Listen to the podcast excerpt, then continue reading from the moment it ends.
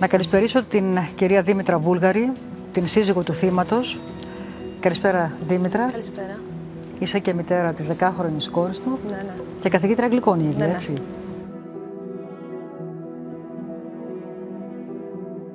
Μιλάς για μια προμελετημένη, για μια σκηνοθετημένη δολοφονία ή για κάτι που προέκυψε πάνω σε μια κακή στιγμή, να το πούμε έτσι; Ε, ίσως προέκυψε. Γιατί εγώ πήγα να πάρω τον καφέ μου, πακέτο, και να πάω να κάνω τις δηλώσει μου στο κρανίδι. Εγώ όμως καθυστέρησα. Βρήκα εκεί την αδελφή μου και, Και ένα μια άλλη λόγος γνωστή. παραπάνω, παιδί μου, αν έπαιζε και το παλιτό μετά στη μητέρα λέω, σου, θα πώς πήγαινες και έτσι δεν θα γυρίσω, λέω, καθυστερούσες. σπίτι, να... θα μου πει πάλι άργησες, δηλαδή θα μου...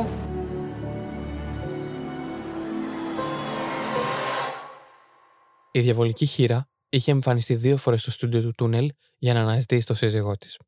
Από την πρώτη στιγμή και με τις κατάλληλες ερωτήσεις της Αγγελικής Νικολούλη, φάνηκε η ψυχρότητα και αδιαφορία για τον νεκρό σύζυγό της. Έλεγε πως ζει μόνο και μόνο για να δει τη σύλληψη και την τιμωρία των δολοφόνων του άντρα της.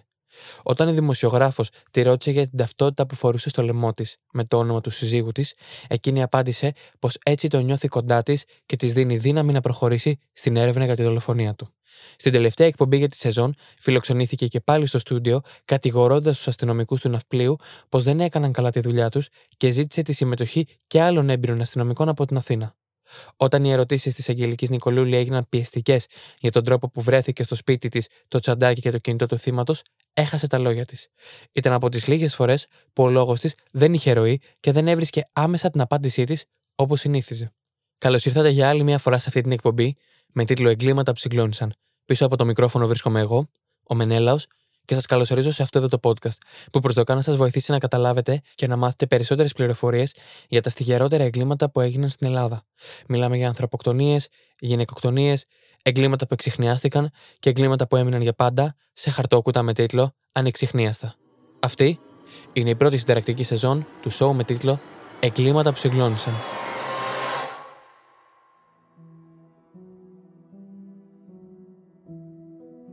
Στο πολυαγαπημένο και πολυμνημονευμένο crime.gr διαβάζουμε για αυτή τη σοκαριστική υπόθεση.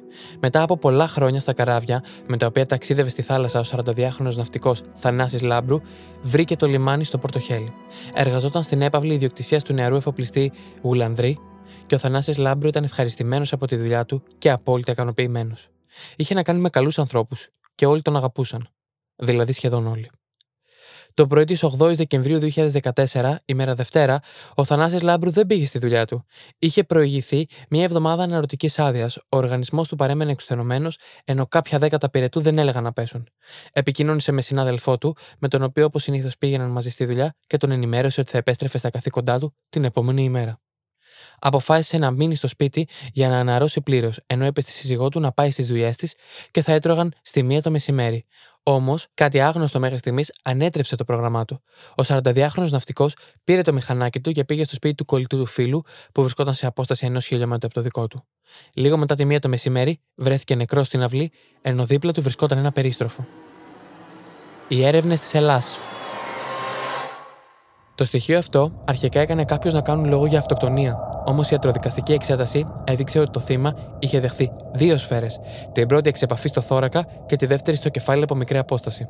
Σύμφωνα με μαρτυρίες, το θύμα δεν γνώριζε από όπλα, δεν πήγαινε για κυνήγι και γενικά δεν είχε καμία σχέση με όπλα. Προγραμμάτιζε να πάει στην Αθήνα με την οικογένειά του για τις γιορτές των Χριστουγέννων και όπως συνήθιζε κάθε χρόνο, έκανε εργασία στο σπίτι και είχε σκοπό να αγοράσει μάλιστα και καινούργιο αυτοκίνητο. Ήταν ευδιάθετος και χαμογελαστός. Το όπλο με το οποίο δολοφονήθηκε ο Θανάσης Λάμπρου άνοικε στο φίλο του, ο οποίος είπε ότι το είχε ξεχασμένο 7 μήνες στο σιρτάρι και πω τα έχασε, όταν επέστρεψε στο σπίτι για να ταΐσει τα σκυλιά του και τον βρήκε αιμόφυρτο στην αυλή. Ο Θανάσης συνήθιζε να πηγαίνει στο σπίτι του φίλου του, να μαγειρεύει και στη συνέχεια να μαζεύονταν όλη η παρέα των ανδρών και να τρώνε. Ήταν τόσο κολλητή που είχε μέχρι και κλειδιά του σπιτιού του, τα οποία βρέθηκαν πάνω στο μηχανάκι του. Οι αξιωματικοί της ασφάλειας θα στρέψουν τις έρευνες στο ευρύτερο περιβάλλον του θύματος. Πήραν καταθέσεις και DNA από όλα τα εμπλεκόμενα άτομα στην υπόθεση για να συγκριθεί με εκείνο που βρέθηκε στον ευρύτερο χώρο του εγκλήματος.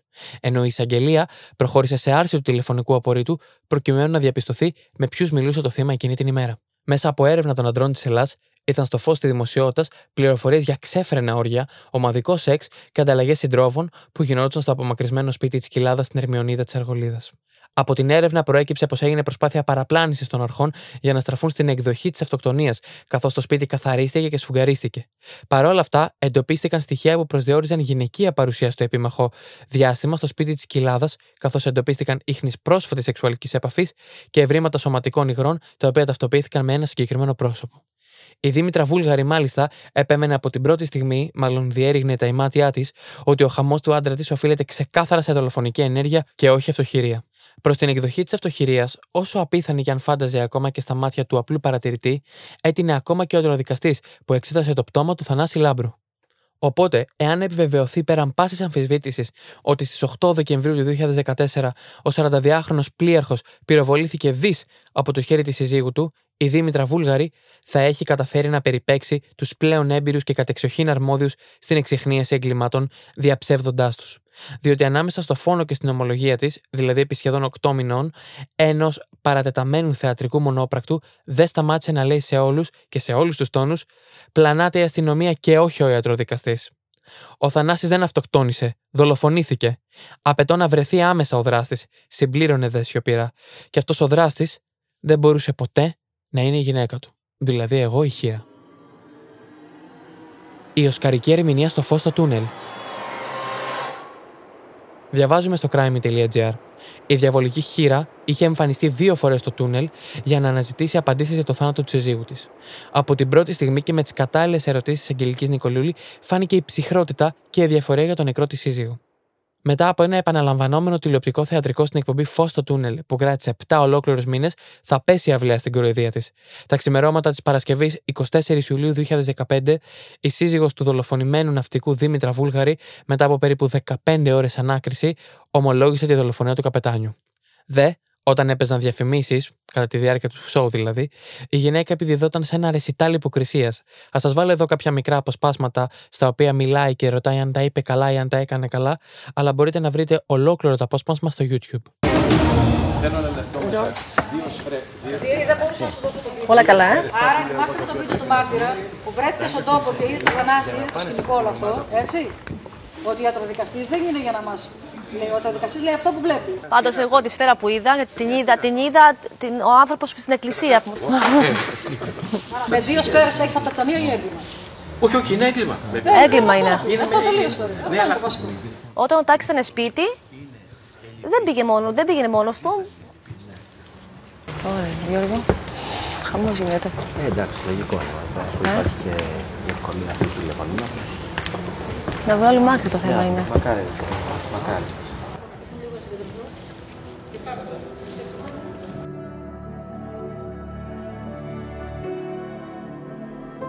Ψυχρή, σκληρή και χωρίς ίχνος μεταμέλειας. Ψυχρή, σκληρή και χωρίς ίχνος μεταμέλειας περιέγραψε όλα όσα έγινε εκείνο το μοιραίο μεσημέρι της Δευτέρας 8 Δεκεμβρίου του 2014. Η Δήμητρα Βούλγαρη ισχυρίστηκε στους αστυνομικούς της ασφάλειας ναυπλίου ότι δεν είχε πρόθεση να σκοτώσει τον σύζυγό της, αλλά όλα έγιναν πάνω σε συμπλοκή στο σπίτι του οικογενειακού τους φίλου. Εκείνο το μεσημέρι επέστρεψε στο σπίτι της από το κρανίδι και δεν βρήκε εκεί τον σύζυγό της. Ανησύχησε, όπως ισχυρίστηκε, και τον αναζήτησε στο σπίτι του φίλου τους που βρίσκεται κοντά στο δικό τους στην περιοχή της Κοιλάδας. Σύμφωνα με την ομολογία της, όταν το βρήκε ήταν ιδιαίτερα επιθετικός απέναντί της. Τελευταία η σχέση του ήταν πολύ κακή και ζήλευε παθολογικά. Με όποιον άνδρα μιλούσα, πίστευε ότι ήταν και εραστή μου. Η κατάσταση ήταν αφόρητη. Έφτανε ακόμα και να με χτυπάει, φέρεται να είπε στους αστυνομικούς. Καυγάδισαν έντονα και κάποια στιγμή ο άνδρας της βρέθηκε με το όπλο του φίλου του στα χέρια. Προσπάθησε να του το πάρει και όταν τα κατάφερε, το έστρεψε όπως λέει στον κρόταφό της, λέγοντάς του ότι αυτό που θέλεις να κάνεις εσύ θα το κάνω μόνη μου. Στη συμπλοκή που ακολούθησε, δεν κατάλαβε, όπως ισχυρίστηκε, πως προέκυψε η πρώτη σφαίρα που τον έπληξε στη θωρακική χώρα. Ο άνδρας της έπεσε στα γόνατα και χωρίς να το καταλάβει, προέκυψε και δεύτερος πυροβολισμός στο κεφάλι. Στην πορεία, κάλυψε τα έχνη της και έστησε σκηνικό αυτοκτονίας, βάζοντας το περίστροφο στο χέρι του θανάσιμα τραυματισμένου συζύγου της. Στη συνέχεια, άρπαξε το τσαντάκι και το τηλέφωνό του, που δεν αποχωριζόταν ποτέ, και τα άφησε σε πολυθρόνα του σπιτιού για να δείξει ότι κάτι ξαφνικό συνέβη και έπρεπε να απομακρυνθεί από το σπίτι. Τα εγκληματολογικά εργαστήρια της Ελλάς είχαν βρει DNA στα νύχια του θύματος, γεγονός που μαρτυρούσε τη συμπλοκή τους. Υπάρχουν και άλλα στοιχεία από τα εργαστήρια που επιβεβαιώνουν την ομολογία της. Λειτουργούσα σαν ρομπότ με μηχανικές κινήσεις και δεν θυμάμαι όσα ακολούθησαν, είπε στους αστυνομικούς. Σύμφωνα με την ομολογία της, δεν υπάρχει εμπλοκή δεύτερου προσώπου στη δολοφονία του καπετάνιου και όλα έγιναν από την ίδια πάνω σε μια κακιά στιγμή. Εκτιμάται όμως ότι δεν λέει όλη την αλήθεια και πιθανότητα καλύπτει κάποιον άλλον, κάποιο άλλο πρόσωπο που πρέπει να βρισκόταν στον ίδιο χώρο. Το βήμα στον ανακριτή. Η Δήμητρα Βούλγαρη πέρασε το κατόφλι των δικαστηρίων Ναυπλίου, όπου ζήτησε και έλαβε προθεσμία για να απολογηθεί. Κατά την άφηξή της, οι συγγενείς και φίλοι του δολοφονημένου Θανάση Λάμπρου την υποδέχτηκαν με αποδοκιμασίες, βρισιές και απειλές. Έχετε μετανιώσει. Δηλώνετε αυτό. Είχατε συνεργό. Καριόλα! Γάμο την Παναγία σου ψόλα! Θα σε γαμίσω! Για το παιδί σου δεν σκέφτηκες μωρή! Για το παιδί σου στο διάβολο να πας! Διάβολο! Μετά την προθεσμία που έλαβε, βγήκε έξω, υποκρινόμενη την υπηλυπόθυμη. Σύμφωνα με τα λεγόμενά της, όλα ξεκίνησαν με ένα καυγά, με τον καυγά που είχαν. Ένα γραπτό μήνυμα που έλαβε στο κινητό του τηλέφωνο ο άτυχος Θανάσης Λάμπρου φαίνεται ότι αποτέλεσε την αιτία για να ξεσπάσει ο μοιραίος καυγάς. Όταν η 38χρονη άκουσε τον ήχο ειδοποίησης, άρπαξε το τηλέφωνο και διάβασε τα μηνύματά του και εξοργίστηκε. Ακολούθησε άγριος καυγάς με τον σύζυγό της και εκείνη φέρεται ότι άρπαξε το όπλο και τον πυροβόλησε δύο φορές. Αν και η ίδια ισχυρίστηκε προανακριτικά ότι το περίστροφο εκπυρσοκρότησε πάνω στην πάλη. Κατόπιν, όπως η ίδια είχε περιγράψει στους αστυνομικούς, έβαλε το όπλο στο χέρι του άντρα της για να φανεί ως αυτοκτονία. Έπειτα, άρπαξε το τσαντάκι και το κινητό του και τα μετέφερε στο σπίτι τους για να αποπροσανατολίσει τις αστυνομικές έρευνες, θέλοντας να δείξει ότι έγινε κάτι ξαφνικό και ο σύζυγός της έφυγε από το σπίτι. Αξιωματικός της Ελλάς, ο οποίος κατέγραψε τις αντιφάσεις τι οποίες υπέπεσε όλους αυτούς τους μήνες, η σατανική χείρα, ανέφερε ότι η 38χρονη διέγραψε το επίμαχο μήνυμα από το κινητό τηλέφωνο του νεκρού συζύγου της για να μην κινήσει υποψίες. Εντύπωση προκάλεσε το γεγονός ότι η 38χρονη ζήλευε το θύμα, παρά το γεγονός ότι εκείνη, σύμφωνα με τις καταθέσεις που είχε δώσει στην Ελλάδα, φέρεται ότι τον απατούσε με νεαρότερους άντρες της περιοχής. Αυτό προκύπτει και από τις συνομιλίες που κατάγραψε ο κοριός της αστυνομίας, στις οποίες η Δήμητρα Βούλγαρη φέρεται ότι διατηρούσε αρκετές εξωσυζυγικές σχέσεις. Η μαύρη κατάθεση. Αποκαλυπτική ήταν η κατάθεση της 37χρονη σύζυγοκτόνου για τη γνωστή στο Πανελλήνιο πλέον υπόθεση της δολοφονίας του καπετάνιου Θανάση Λάμπρου στην κοιλάδα της Αργολίδας. Ανησύγησα που έλειπε ο Θανάσης και πήρα το αυτοκίνητο και πήγα στο σπίτι του επιστήθιου φίλου του. Πάρκαρα το αυτοκίνητο και εκεί είδα το μηχανάκι του. Ο άντρας μου ήταν όρθιος μπροστά στην είσοδο του σπιτιού. Ήταν σκυθροπός με δολοφονικό βλέμμα και με κοιτούσε με μίσος. Πλησιάζοντας τον ρώτησα τι συμβαίνει. Το βλέμμα του πρόδιδε ότι κάτι κακό συνέβαινε. Εμφανώς εκνευρισμένος μου είπε ηρωνικά να μου απαντήσεις εσύ τι συμβαίνει, δίνοντάς μου να καταλάβω ότι το μυαλό του είχε κολλήσει και πίστευε ότι έχω γκόμενο. Από το βλέμμα του και την ηρωνία του ήμουν σίγουρη ότι κάτι κακό θα επακολουθήσει. Ταυτόχρονα μου ήρθαν στο μυαλό και οι κουβέντες που μου είχε πει, ότι δηλαδή αν με έπιανε με γκόμενο, πρώτα θα σκότωνε εμένα και ύστερα τον άλλον. Όλα ήταν στη φαντασία του Θανάση. Με όποιον και αν μίλαγα, νόμιζα ότι τον είχα γκόμενο. Ξαφνικά, βλέπω το Θανάση και να με σημαδεύει με ένα όπλο. Τρόμαξα. Σταμάτησα απότομα και του λέω: Τι κάνεις εκεί, είσαι τρελός. Σημαδεύεις εμένα; Ο Θανάσης δεν μου απάντησε και συνέχισε να με σημαδεύει στο ύψος του στήθους. Παρέμενε σιωπηλός. Έδειχνε σαν ζόμπι και αποφασισμένος να με αποτελειώσει. Φοβήθηκα. Ταράχτηκα τόσο πολύ.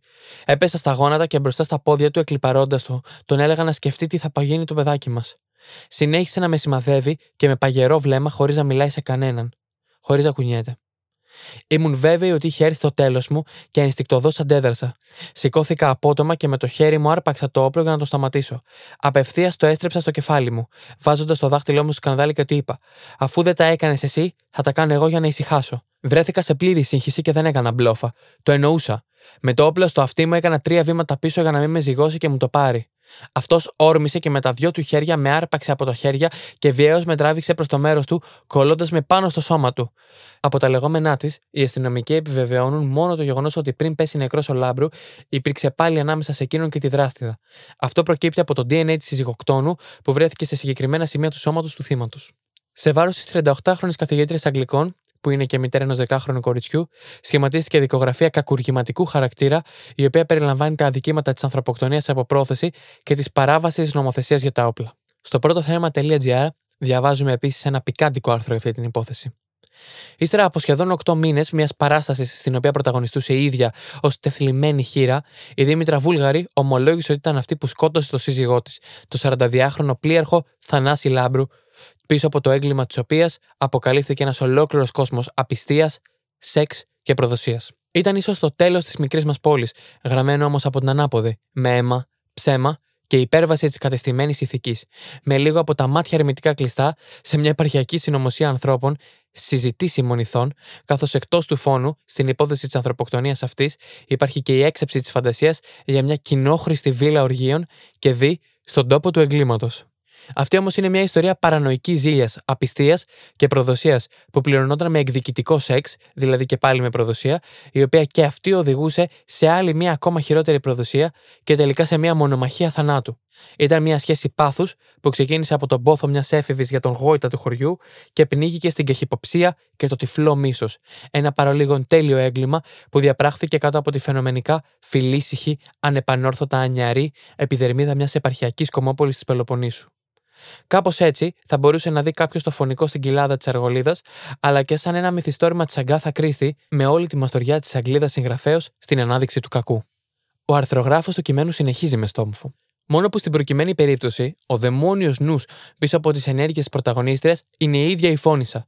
Και αντί για την ομίχλη και τη σκοτεινιά της Βρετανικής εξοχής, το έγκλημα συνέβη στο ξασπρισμένο από τον ήλιο τοπίο της παραθαλάσσιας κοιλάδας, σε ένα τοπίο χαρακτηριστικά ελληνικό, το οποίο θα έλεγε κανείς, κάνοντας ένα μακάβριο λογοπαίχνιο βέβαια, έχει εξαίματος γυτνίαση με τις Μικίνες. Εκεί όπου σε ένα πολύ μακρινό παρελθόν η Κλητεμνίστρα, σύμφωνα με το μύθο των Ορέστια και Εσχύλου, δολοφόνησε το σύζυγό της και βασιλιά Αγαμέμνονα με τη βοήθεια του εραστή της, και αφού είχαν προηγηθεί κυριολεκτικά ομοιρικά πάθη στα μικυναϊκά ανάκτορα. Μόνο που στη μοντέρνα έκδοχή της, η συζυγοκτόνος έκανε κάτι πολύ πιο παράτολμο από την αρχαία φώνησα, κάτι αδιανόητα θρασί. Σαν χαροκαμένη χείρα και μάνα μιας δεκάχρονης κόρης εμφανίστηκε παντού, έδωσε πάμπολες συνεντεύξεις και προκάλεσε την αστυνομία να ερευνήσει το σπίτι της. Επανέλαβε δε, ως καταπέλτης, το άλλο θή της. Δεν δίστασε να παραστεί δύο φορές στο φως στο τούνελ, μια εκπομπή που κατεξοχήν δράσει συμπληρωματικά στο έργο των αρχών, ζωντανά και σε πραγματικό χρόνο. Γενικώς, η Δήμητρα Βούλγαρη έκανε ό,τι περισσότερο μπορούσε προκειμένου να εκτεθεί όσο καμία χείρα δολοφονημένου που θα μπορούσε να θυμηθεί κάποιος. Και όλα αυτά υποτίθεται πως τα έκανε επειδή, κατά τη δικιά της δήλωση, είχε θέσει ως σκοπό της ζωής της την αποκάλυψη και την παραδειγματική τιμωρία εκείνου ή εκείνων που σκότωσαν τον άντρα της. Επίσης, στο site fimes.gr διαβάζουμε. Θανάσης Λάμπρου, δολοφονία, 19χρονη εραστή είχε η μαύρη χείρα, τα ερωτικά SMS, το ξύλο και χρεοκοπία. Εάν και το site ονομάζεται φήμες, και εγώ δεν θέλω σε αυτό το podcast να αναπαράγω φήμες που δεν έχουν επαφή με την πραγματικότητα, τα όσα αναφέρει το κείμενο που θα σας διαβάσω σε λίγο, τα διάβασα σε πάρα πολλά άρθρα και φαίνεται να έχουν μια πολύ μεγάλη δόση αλήθειας. Τα ερωτικά SMS, η ζήλια και η βία. Η κατηγορούμενη Δήμητρα Βούλγαρη, στην κατάθεσή της στους αστυνομικούς, ανέφερε γεγονότα από τη σχέση με τον καπετάνιο. Μεταξύ άλλων, υπογράμμισε. Γνώρισα τον άντρα μου όταν ήμουν μόλις 15 ετών. Από την αρχή, ο Θανάσης ήταν υπερβολικά ζηλιάρης. Δεν είχε αυτοπεποίθηση, ενώ εγώ ήμουν πολύ κοινωνική και ευχάριστη. Έτσι, όταν με έβλεπε να μιλάω με κάποιο αγόρι, νόμιζε ότι εγώ τον απατούσα και μου έκανε σκηνές. Όταν ήμουν σε ηλικία 16 ετών, περίπου, και ενώ είχαμε σχέση, είχαμε πάει ραντεβού στην εκκλησία της Παναγίτσας, στο Δωρούφι Κοιλάδα. Εκεί, μου έκανε σκηνή ζηλοτυπίας και κάποια στιγμή έχασε τον έλεγχο σπρώχνοντάς με στον γκρεμό. Ήμουν τυχερή γιατί έπεσα μόλις από δύο μέτρα. Το 2006, ενώ ο άντρας μου Θανάσης Λάμπρο ήταν στη Μαδαγασκάρη, διέρευσε μια φημολογία ότι εγώ είχα μια εξωσυζυγική σχέση για 5 μήνες με έναν 19χρονο. Το διάστημα αυτό, εκείνος είχε τουλάχιστον δύο εξωσυζυγικέ σχέσεις. Μία μέρα έτυχε να είμαι δίπλα στο κινητό του και διάβασα μηνύματα με αποστολή έναν κούλι. Το μήνυμα έγραφε: Σ' αγαπώ πολύ. Δεν θα σε ξεχάσω ποτέ. Σε περιμένω. Τον Αύγουστο του 2008 ανακάλυψα πολλά μηνύματα ερωτικού περιεχομένου με αποστολέα το όνομα Ελένη. Έφτασα στο σημείο να τηλεφωνήσω στον αποστολέα των μηνυμάτων και άκουσα μια γυναικεία φωνή με αλλοδαπή προφορά. Η χρεοκοπία και ο ξυλοδαρμός. Η κατάσταση στην οποία περιγράφει η κατηγορούμενη για την έγγαμη ζωή της δεν ήταν ρόδινη. Η Δήμητρα Βούλγαρη αναφέρει ότι οι εξωζυγικέ της σχέσεις του θανόντος ήταν πάρα πολλές και οδήγησαν στην καταστροφή. Η κατάσταση αυτή συνέχισε έως τον Ιανουάριο του 2009. Όλον αυτό τον καιρό σκοτωνόμασταν στο σπίτι. Έσπαγα ό,τι έβρισκα μπροστά μου γιατί δεν άντεχα να με ξεφτιλίζει με τις αλλοδαπές πόρνες και να τρώει τα χρήματα της οικογένειάς μας εκεί. Από εκείνο το σημείο καταστραφήκαμε οικονομικά γιατί δεν είχαμε χρήματα να πληρώσουμε ούτε τις δόσεις του δανείου. Κάθε φορά που καυγαδίζαμε, μου έλεγε κατάμουτρα: Εγώ θα πηγαίνω όπου γουστάρω. Κοίτα τα δικά σου τα χάλια και άσε με εμένα. Ο Θανά άρχισε να γίνεται κάθε φορά και πιο επιθετικός, για μια φορά με χτύπησε με δυνατή μπουνιά στην πλάτη και κόπηκε ένα πνοή μου. Νόμιζα ότι θα πεθάνω. Την επιθετικότητά του την έβγαζε και όταν ήθελε να έχουμε ερωτική συνέβρεση. Η σατανική χείρα ξαναχτυπά. Στις 22 Απριλίου η μαύρη χείρα της Κοιλάδας θα ξαναχτυπούσε μέσα στις φυλακές Κορυδαλού, καταθέτοντας μήνυση σε βάρος δύο αστυνομικών του τμήματος ναυπλίου, καταγγέλλοντάς τους για σωματική και ψυχολογική κακοποίηση. Η προφυλακισμένη γυναίκα επιμένει ότι δεν ομολόγησε ποτέ το φόνο του άντρα της στην κοιλάδα της Ερμιονίδας το Δεκέμβριο του 2014 και ισχυρίζεται ότι υπέστη πιέσεις και πολύ ωραία εξαντλητική ανάκριση. Καταγγέλει μάλιστα μαρτυρία στα κρατητήρια από τους αστυνομικούς, αφού όπως ανεφέρει στη μήνυσή της, δεν με άφηνε να κλείσω τα μάτια μου για ανάπαυση, ενώ μου αρνήθηκαν και τη χορήγηση νερού.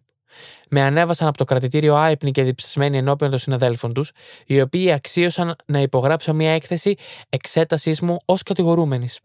Δεν την ανέγνωσα καν, παρά μόνο αρνήθηκα να θέσω την υπογραφή μου. Επίσης, Όπως αναφέρει η εφημερίδα Εσπρέσο, υποστηρίζει ότι οι αστυνομικοί την απείλησαν με φράσεις Ισόβια θα φά, πες κανένα παραμύθι μπας και γλιτώσεις μερικά χρόνια. Η ίδια καταγγέλει ότι το μαρτύριο κράτησε 4-24 ώρα, ενώ πληροφορήθηκε από τον δικηγόρο της ότι την έκθεση που είχε υπογράψει και ο αντισαγγελέας πρωτοδικών, ο οποίος μάλιστα φέρεται παρόν κατά την εξέταση. Γι' αυτό και η Βούλγαρη κατέθεσε αίτηση άρσης τηλεφωνικού απορρίτου ώστε να λάμψει αλήθεια, όπως λέει.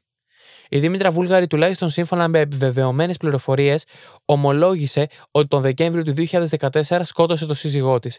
Ακολούθως, την προηγούμενη Τετάρτη 29 Ιουλίου του 2015, η χείρα προφυλακίστηκε με τη σύμφωνη γνώμη ανακριτή και εισαγγελέα και οδηγήθηκε στις φυλακές Κορυδαλού. Από εκεί, μέσα από το κελί της, η Δήμητρα Βούλγαρη μίλησε στο πρώτο θέμα.gr, απορρίπτοντας όμως την κατηγορία που τη βαραίνει. Σας το λέω και ας με κρίνει ο Θεός αυτό. Δεν σκότωσα εγώ τον άντρα μου. Δεν είχα κανένα λόγο να καταστρέψω τη ζωή μου και τη ζωή του παιδιού μας. Η δίκη. Στις 15 Νοεμβρίου 2016, η Δήμητρα Βούλγαρη θα καθίσει στο ειδόλιο του κατηγορούμενου στο μεικτό ορκωτό δικαστήριο της Τρίπολης ως κατηγορούμενη για το φόνο του συζύγου της. Μενόμενοι οι συγγενείς του ναυτικού πήγαν να ορμήσουν στη μητέρα της 38χρονη φωνάζοντας: Εσείς φάγατε το παιδί μας, το τρώτε σαν τα σκουλίκια. Εκείνη φώναζε: Φύγετε, να πάτε να πνιγείτε, ενώ χαρακτήρισε παλιοελεηνό ένα νεαρό, με αποτέλεσμα αυτός να κινηθεί απειλητικά προς το μέρος της. Τραγική φιγούρα ήταν 13χρονη πλέον κόρη της κατηγορούμενης και του θύματος, που κλήθηκε ως πρώτη μάρτυρας, αλλά κάποια στιγμή ξέσπασε σε λιγμούς και έτρεξε να φύγει. Η δίκη αναβάλλεται. Στις 17 Νοεμβρίου, η Δήμητρα Βούλγαρη περνάει και πάλι την πόρτα του δικαστικού Μεγάρου Τρίπολης, ύστερα από την αναβολή της δίκης. Κατά την είσοδο της κατηγορούμενης στο δικαστήριο, δεν υπήρξε αυτή τη φορά κάποιο φραστικό επεισόδιο ή ύβρι. Από την πλευρά του, ο συνήγορος υπεράσπισης της Δήμητρας Βούλγαρη, ο διακεκριμένος ποινικολόγος Πύρος Ρομποτής, επισημαίνει στο πρώτο θέμα.gr. Όπως αντιλαμβάνεστε, τα σημεία τα οποία επιχειρούν να αναδειχθούν ως σημαντικά από τις αρχές, μόνο ικανά για τη θεμελίωση μιας τόσο σοβαρής κατηγορίας δεν είναι. Κατά την άποψή μου, οι έρευνες δεν θα πρέπει να περιοριστούν μόνο στον εντολέα μου, αλλά να επεκταθούν και σε άλλα πρόσωπα του ευρύτερου περιβάλλοντος των φερόμενων ως θήτη και θύματος. Ο εισαγγελέας πρότεινε την ενοχή της κατηγορούμενης, ωστόσο επισήμανε στην αγόρευσή του ότι η ακροματική διαδικασία δεν ξεκαθάρισε ορισμένα κενά στην υπόθεση και σημείωσε ότι με βάση τα δεδομένα που έχουν προκύψει δεν μπορεί ούτε να διαψευστεί, αλλά ούτε και να επιβεβαιωθεί η συμμετοχή άλλου προσώπου πλην της μαύρης χείρας Δήμητρα Βούλγαρη στη δολοφονία του συζύγου της καπετάνιου Θανάση Λάμπρου. Η συμμετοχή άλλου προσώπου δεν δύναται να αποκλειστεί, είπε χαρακτηριστικά. Δύο νέα στοιχεία Στη συνέχεια, ο συνήγορος πολιτικής αγωγής Αλέξης Κούγιας παρουσίασε δύο νέα στοιχεία. Το ένα αφορούσε τη ζακέτα του ναυτικού, η οποία βρέθηκε πεσμένη δίπλα από το πτώμα. Όπως διαπιστώθηκε, είχε τρυπηθεί από σφαίρα, γεγονός που μαρτυρεί ότι κάποιος την έβγαλε από τον άτυχο 42χρονο. Το δεύτερο αφορούσε το μηχανάκι που ήταν στο σπίτι του φίλου του ζευγαριού όπου βρέθηκαν το πτώμα του ναυτικού. Στη μίζα υπήρχε το κλειδί, ενώ στο μπρελόκ υπήρχε και το κλειδί του σπιτιού. Τα νέα αυτά στοιχεία αφήνουν πολλά ερωτήματα για τον ακριβή ρόλο του φίλου και ιδιοκτήτης του σπιτιού, είπε ο κ. Κούγιας. Αμέσως μετά κατέθεσαν αδελφοί, αδελφός και ο πατέρας του Θανάση Λάμπρου. Και οι τρεις υποστήριξαν ότι το ζευγάρι είχε σοβαρά προβλήματα, καθώς η σατανική χείρα ήταν σπάταλη και δεν ικανοποιούνταν με τίποτα. Με την ύφη μου δεν μιλούσαμε επί 15 χρόνια, ανέφερε η αδελφή. Ενώ τόσο ο αδελφός όσο και ο πατέρας του ναυτικού αναφέρθηκαν σε εξωσυζυγικές σχέσεις της Δήμητρας Βούλγαρη, ακόμα και με πολύ μικρότερους άντρες, όπως είπαμε και προηγουμένως.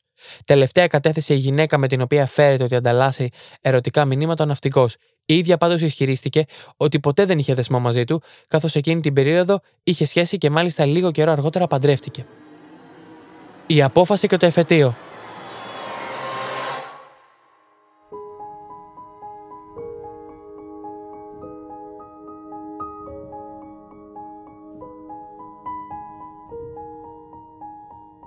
Στις 21 Δεκεμβρίου 2016, μετά από μια μαραθώνια συνεδρίαση που κράτησε πάνω από 5 ώρες, η 38χρονη μαύρη χίδα της Αργολίδας κρίθηκε από το δικαστήριο ένοχη για ανθρωποκτονία από πρόθεση. Η απόφαση του δικαστηρίου ανακοινώθηκε στις 2.30 τα ξημερώματα μετά από περίπου 4 εβδομάδες ακροαματικής διαδικασίας. Εκτός από την ποινή της ισόβιας κάθριξη για ανθρωποκτονία από πρόθεση, το δικαστήριο επέβαλε στη Δήμητρα Βούλγαρη ποινή φυλάξη 18 μηνών για οπλοφορία και οπλοχρησία. Το δικαστήριο αποφάσισε να διαβιβαστούν αντίγραφα της δικογραφίας των εισαγγελέα Φετών Ναυπλίου για τη διερεύνηση τυχόν ποινική ευθύνης συμμετοχής στον φόνο του καπετάνιου στο σπίτι του οποίου βρέθηκε δολοφονημένος. Στις 20 Ιουλίου 2020, η Δήμητρα Βούλγαρη θα καθίσει για δεύτερη φορά στο εδόλιο του κατηγορουμένου, στο επταμελές μεικτό ορκωτό εφετείο κακουργημάτων, για να δικαστεί σε δεύτερο βαθμό, ελπίζοντας σε μια ευνοϊκότερη αντιμετώπιση της από τη δικαιοσύνη. Παρόντε στην νεοκροματική διαδικασία ήταν στενή συγγενή τόσο της 42χρονη πλέον κατηγορούμενης, όσο και του άτυχου ναυτικού. Ο εισαγγελέας στη μαραθώνια αγόρευσή του ζήτησε την ενοχή της Δήμητρας Βούλγαρη, την οποία χαρακτήρισε έναν πολύ σκληρό άνθρωπο. Έναν άνθρωπο που δεν λύγησε και δεν μετάνιωσε ποτέ. Έκανε λόγο και για την εμπλοκή ενός ακόμα προσώπου στη δολοφονία, όπως είχε γίνει γνωστό και στη δίκη της σε πρώτο βαθμό. Οι έξι δικαστές του επταμελούς μεικτό ορκωτού εφετείου κακοργημάτων Ναυπλίου επέβαλαν στην κατηγορούμενη Δήμητρα Βούλγαρη την ποινή των ισοβίων, απορρίπτοντας τα ελαφρυντικά που ζήτησε υπεράσπιση.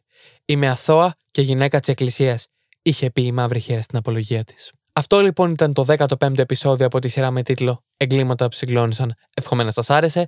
Εύχομαι όσοι μας ακούτε για πρώτη φορά να μείνετε στην παρέα μας, να μας ακολουθήσετε στο Spotify, Apple και Google Podcast, στη συνδρομητική πλατφόρμα Castbox, να μας κάνετε follow στο Instagram παπάκια εγκλήματα που συγκλώνησαν και αν έχετε την οποιαδήποτε απορία ή θέλετε να ακούσετε για κάποια υπόθεση συγκεκριμένα, να μας στείλετε μήνυμα στο info παπάκια εγκλήματα που συγκλώνησαν.gr και request παπάκια εγκλήματα που συγκλώνησαν.gr.